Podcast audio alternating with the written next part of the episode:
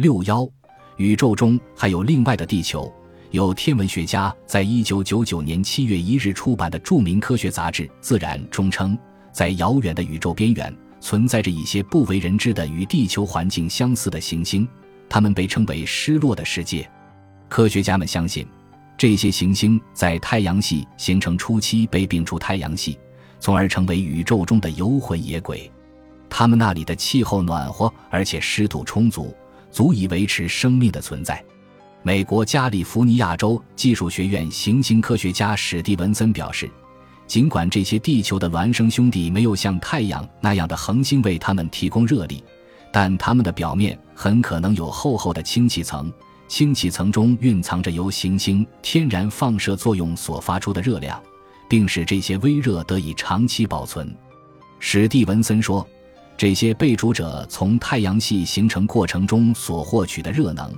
即使经过几百亿年，也不会冷却。史蒂文森强调，科学家们的这一新发现并不是简单的推想，而是有一套完整的理论体系。早在数十年前，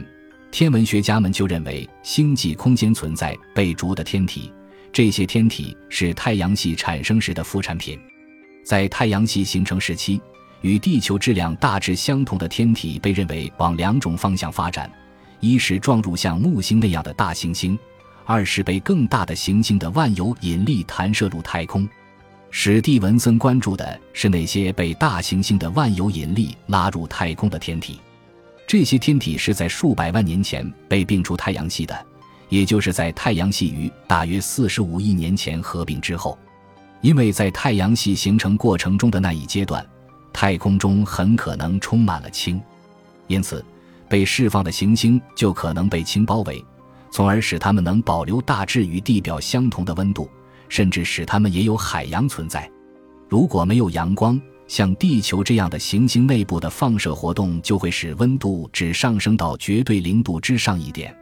但是厚厚的氢气层却能防止内热逃逸，从而使被放逐的行星保持温暖舒适。液态的水被认为是与地球生命类似的生物存在所应有的条件，但不是绝对条件。史蒂文森说，那些被逐天体上面也可能有火山级闪电，从而使其表面温度可以维持生命，并维持生命长久存在。此外，在这些行星的大气层中，除氢以外，还很可能含有甲烷和阿莫尼亚。这一切与四十亿年前地球开始有生命的环境相似。不过，史蒂文森指出，由于这些星球获得的能量只等于地球的一五千，因此就算有生物存在，它们也是较为低等的。史蒂文森这样描绘这些星球上的景象：那里并不完全是冰冷黑暗的世界，频繁的火山爆发所喷出的红色岩浆使整个大地呈暗红色，而天空中则布满青云。你在这里可能看不到美丽的星空。